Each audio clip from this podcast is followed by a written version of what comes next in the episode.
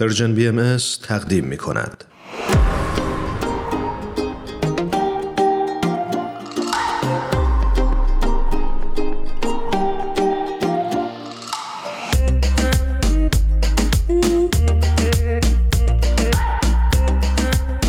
خانوم نیکل جعفری رو روی خط داریم. بسیار خوشحالیم از اینکه بار دیگه در خدمتشون هستیم.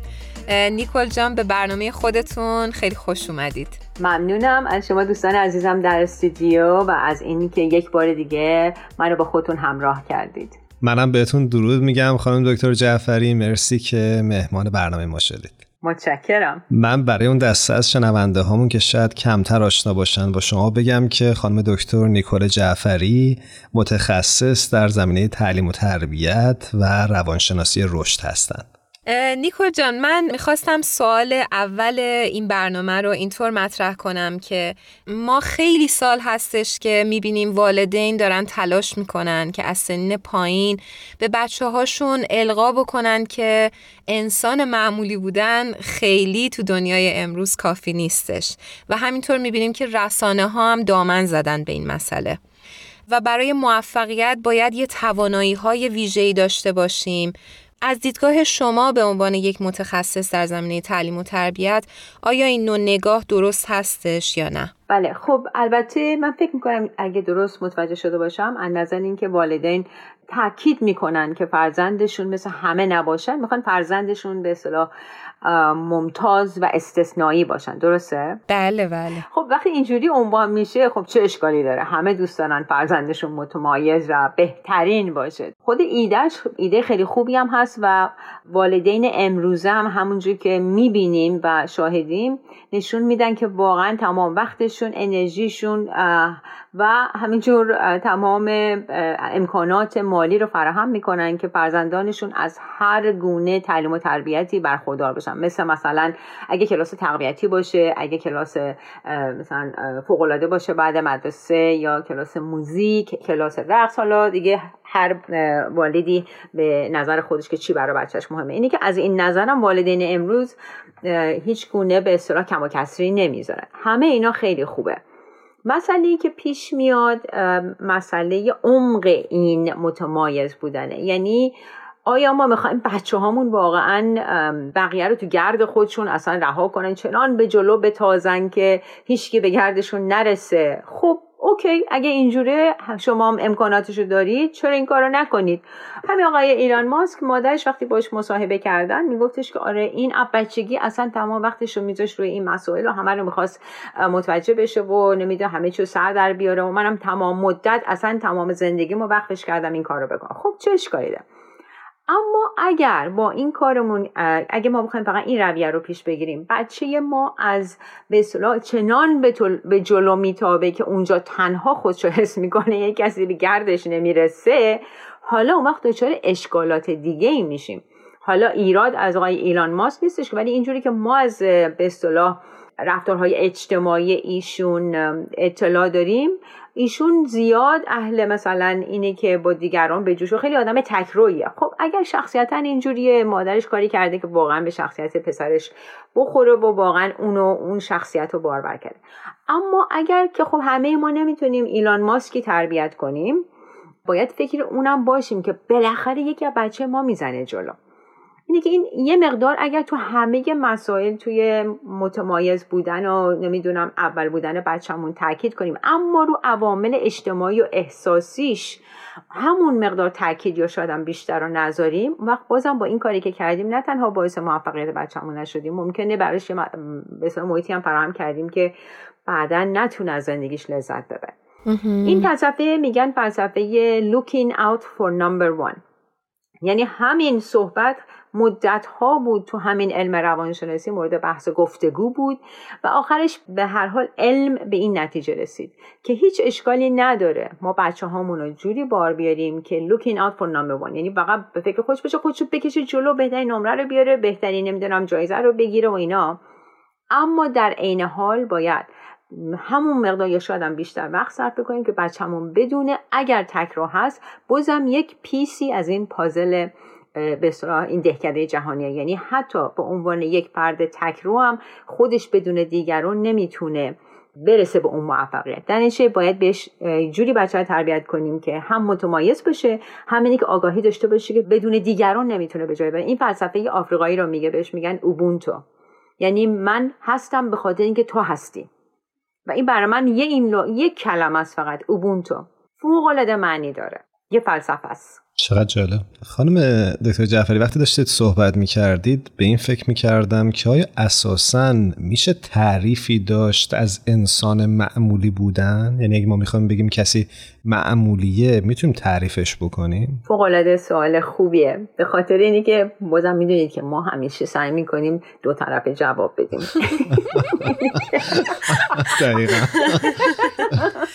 تو الان هم دیدید من اصلا هیچ جبهه و موضعی نگرفتم. آره آره خیلی جالب بود. هی منتظر بودم یه جبهه بگیریم ولی دیدم خدایا. شما از من جبهه نخواهید گرفت. ولی واقعا از بخواید نگاه بکنید می‌بینید که تو همین علم روانشناسی رشد ما اعتقاد داریم که همه انسان ها یکسانن. در حقیقت. تنها چیزی که درشون فرق می‌کنه محیطشونه. محیطشون فرق می‌کنه. اما همه انسان هم در حقیقت متمایزن. من خودم همیشه فلسفم این بوده که زمانی که واقعا ما تونستیم این مسئله رو درک کنیم زمانی خواهد بود که ما دیگه هم اصولا سیستم تعلیم تربیتیمون رو عوض خواهیم کرد. به طور کل. و هم سیستم فرزند پروریمون رو عوض خواهیم کرد حالا چی؟ چرا و چطوری؟ هر بچه ای انقدر متمایز از بچه دیگه که وقتی من بخوام همه بچه ها رو با یه به اصطلاح چی میگن؟ یک فرمول. یک فرمول دقیقا ارزیابی کنم. مثل مثل هم کارتونی میشه که همه مطمئنا دیدن که آقای معلمی نشسته سر میزش. بعد یک سری حیوانات هم جلوشن از ماهی گرفته و فیل و شیر و گرگ و پلنگ و خروس و اینا. بعد بهشون میگه هر کی از این درخت بره بالا این کلاس رو قبول میشه. حتما دیدید این کارتونو. این یعنی چی؟ خیلی معنا داره. این معناش اینه که خب ما همه رو داریم با یه چوب می‌زنیم. ببخشید میونه صحبتتون. من یادم میاد که توی ایران هر کسی ریاضیش خوب بود می‌گفتن اون بچه سمارته. وگرنه هر نوع استعداد دیگه ای داشت اصلا به حساب نمیومد دقیقا. ملاک هوش در حقیقت اون خوب بودن در رشته ریاضی محسوب می‌شد. خب من خودم مثلا ریاضیم خوب بود ولی در ضمن هم شعر می‌گفتم هم نقاشی می‌کردم هم میخوندم. آواز میخوندم. خب بسیار عالی. نه. نه خب دیگه اینجوری بود دیگه. حالا محیط اینجوری به هر حال فراهم شده بود. و من اومدم اعلام کردم کلاس سوم دبیرستان بودم. و وقتا ایران دیگه بعد رشته تعیین می‌کردی. گفتم من می‌خوام برم رشته ادبیات بخونم. رفتم سر خودم اون موقع چیز بودیم رفتیم دبیرستان نام نویسی کردیم رشته ادبیات. اومدم خونه مامانم گفت نام نویسی کردی؟ گفتم بله. چه رشته ادبیات. گفت همین الان. برمیگردی میری مدرسه رشته عوض می‌کنی ریاضیات. گفتم آخه من ریاضیات دوست ندارم. نه تو ریاضیات خیلی ریاضیاتت خوبه و باید بری ریاضیات بخونی مهندس بشی. خب چی شد؟ ما مهندس شدیم. من پشیمون نیستم. اما بالاخره کار خودم رو کردم. زمانی که یه خود دیگه دست از پا در بردم و حالا دانشگاه رفته بودم و شوق به نمی‌دونم بند و بساتی شروع کردم هم نقاشی کردم هم شعر گفتم هم خوانندگی کردم. به مقصود خودم رسیدم. آفرین. این مسئله که شما نمی‌دونید. شما نمی‌دونید چی بچهتون چی داره چی نداره. حالا من نمیگم من باید خواننده میشم یا اصلا رشته ادبیات میخوندم ولی من این مسئله به نظر من یه آگاهی میده به همه خانواده هایی که اول ببینن بچهشون استعدادشون در چیه و تو چی می‌تونه نامبر وان یا همون متمایز بشه. بعد سرمایه و انرژیشون رو بزنن رو اون و در ضمن هوش اجتماعی هم برای بچه چیکار کنن؟ تعلیم و تربیتش رو فراهم کنن. درست. نیکول جان انتظار ویژه و یا خاص بودن از کودک اصلا چه عواقبی خواهد داشت؟ چه سوال واقعا پرمعناییه. چیزی که الان ما به این نتیجه رسیدیم اینه که بچه هایی که پدر مادر و والدینشون ازشون انتظارات ندارن معمولا موفق نمیشن. یعنی این انتظار داشتن و انتظار ویژه داشتن و اون انتظار رو بر اساس استعدادها و قابلیت های بچه تعیین کردن و اونو با خود بچه در میان گذاشتن همونقدر در موفقیتش مؤثره که کوششی که در راه موفقیت می‌کنه. منظور چیه؟ منظور اینه که ما اگر بچه هم بگیم خب دیگه داره درسشون می‌خونه یعنی خیلی باهاشون آزاد باشیم و به اصطلاح کاری نداشته باشیم حالا اون نمره خوب گرفتی دیگه همه کافیه و اینا بچه ها سعی نمی‌کنن خودشون رو به اون درجه بالاتر برسونن. هم معلمین هم والدین این دوتا توی خطه هستن. یعنی ثابت شده که وقتی هر دو انتظارات معقولانه اما ویژه از هر بچه ای دارن. این باعث میشه بچه خودش به خاطر اون عشق و علاقه ای که برای به اصطلاح ایمپرس کردن و مثلا خودنمایی داره بذاره به جریان. اما این مسئله باید بر اساس بازم قابلیت بچه باشه و این من خیلی دیدم که پدر مادرها به بچه میگن ببین مثلا خواهر بزرگتره چه نمره هایی میاره ببین برادرت مثلا چقدر داره این اصلا فایده نداره. خب یعنی مثل که شما یه پرتقال رو با یه سیب مقایسه کنید. مثلا میگم همونه که به ماهی و نمی‌دونم فیل و مثلا پلنگ بگیم از این درخت برو بالا تا من بهت مثلا از این کلاس اول بدم کلاس دوم. خب همون منطقیه که من تمام بچه هامو با یه مزنه بسنجم. این ویژه بودن خیلی خوبه ولی باید بر اساس قابلیت و امکانات بچه باشه. جالب. درسته. میشه لطفا راجع به آسیب هایی که متوجه کودکانی هست که با این نوع نگاه بزرگ میشن رو برامون یه مقدار راجبش صحبت بکنید. حالا این انتظارات ویژه یا اصولا یه سری چیزهایی که ما با خرد خودمون به عنوان والد و با تجربه خودمون به عنوان والد می‌دونیم که بچهمون فرزندمون از پسش برمیاد.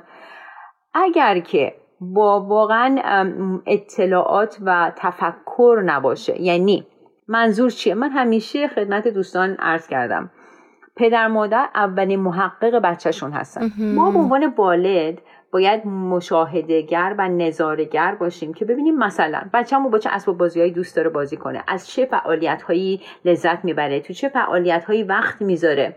خیلی هم راحت میشه این کار کرد. یعنی اینکه همونش که بچه داره بازی می‌کنه ما ساکت گوشه بشینیم مطالعه کنیم بچه رو. هم به ما یک به اصطلاح تجربه فرزن پروری میده که ببینیم کارمون درسته یا نه. همینه که اجازه میده این اطلاعات رو بعدا ازش استفاده بکنیم. در نتیجه اگر رو این تفکر باشه بچه ما باور کنید همون انتظارات رو برآورده می‌کنه.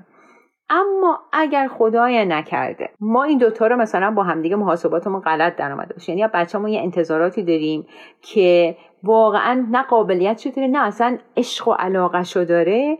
وقت چه اتفاقی میافته؟ تو زمانی که بکشه. ما رو تحت تاثیر قرار میده و ما رو به اصطلاح با موفقیت هاش میکشونه. چون ما رو دوست داره و می‌خواد نشون بده که می‌تونه قابلیت داره. بعد یه جایی که دیگه یه خورده رها شد همه رو ول می‌کنه. بچه های بسیار زیاد چون من دانشگاه در واقعا همینجورم همه رو اصلا به کل ول می‌کنه. بله من تجربهش دارم. خب این از قبل پیش بینی می‌شد. چون من دانشجوهایی دارم که خب اینا توی دبیرستان واقعا اصلا دیگه شما بگید معدلی از اون بالاتر نبوده. دیگه کلاسی نبوده فعالیت خارق ای نبوده فوق ای نبوده که اینا انجام ندادن. شهرت رو نمی‌دونم آوارشون همه جا بود. بعد میان سر کلاس بنده میشینن. اون وقت من میگم خب حالا امتحانات رو یادت رفت برداری؟ مثلا این این به اصطلاح مقاله که قرار بود بنویسی یادت رفت؟ خب ساری. متاسفم کاری نمی‌تونم بردارم. چون رها شدن. اومدن توی محیط باز. من بارها و بارها دیگه دلش نمی‌خواد اون کارا رو بکنه. نمی‌خواد اون کاره بلکه آزادیشو پیدا کرده. میان گریه می‌کنن زاری می‌کنن میگن ببین من, من خیلی شاگرد خوبی باشم من همچین بودم همچون بودم. اما الان دیگه نمی‌کشن. اونم البته فاجعه نیست. نمی‌خوام والدین عزیزمون به اصطلاح نگران بشن. اونم حتی موقعیت برای یادگیری و برای تغییر تحول. ممنونم از توضیحاتتون. خواهش می‌کنم. امیدوارم که مفید واقع بشه. حتما همینطور هست. نیکل جان ما تو این برنامه رسم داریم که در انتهای گفتگومون از مهمانمون می‌خوایم که یک ترانه رو به انتخاب خودش به شنونده های ما تقدیم کنه. به همین رسم این فرصت رو به شما میدیم تا یک ترانه رو به شنونده همون تقدیم کنید اوه خیلی ممنون. این چقدر چیزی جالبیه برای اینکه با حالت به اصطلاح همین موسیقی ما می‌خوایم خاتمش بدیم. خیلی هم خوبه. اخیرا به این آهنگ شب رویایی با آقای آرون افشار خیلی گوش می‌کنم. برام خیلی جذابه. مرسی که پرسیدید. ممنونم ازتون. ممنونم از این انتخاب قشنگتون. قبل از اینکه این ترانه رو با هم گوش کنیم من ازتون خداحافظی می‌کنم.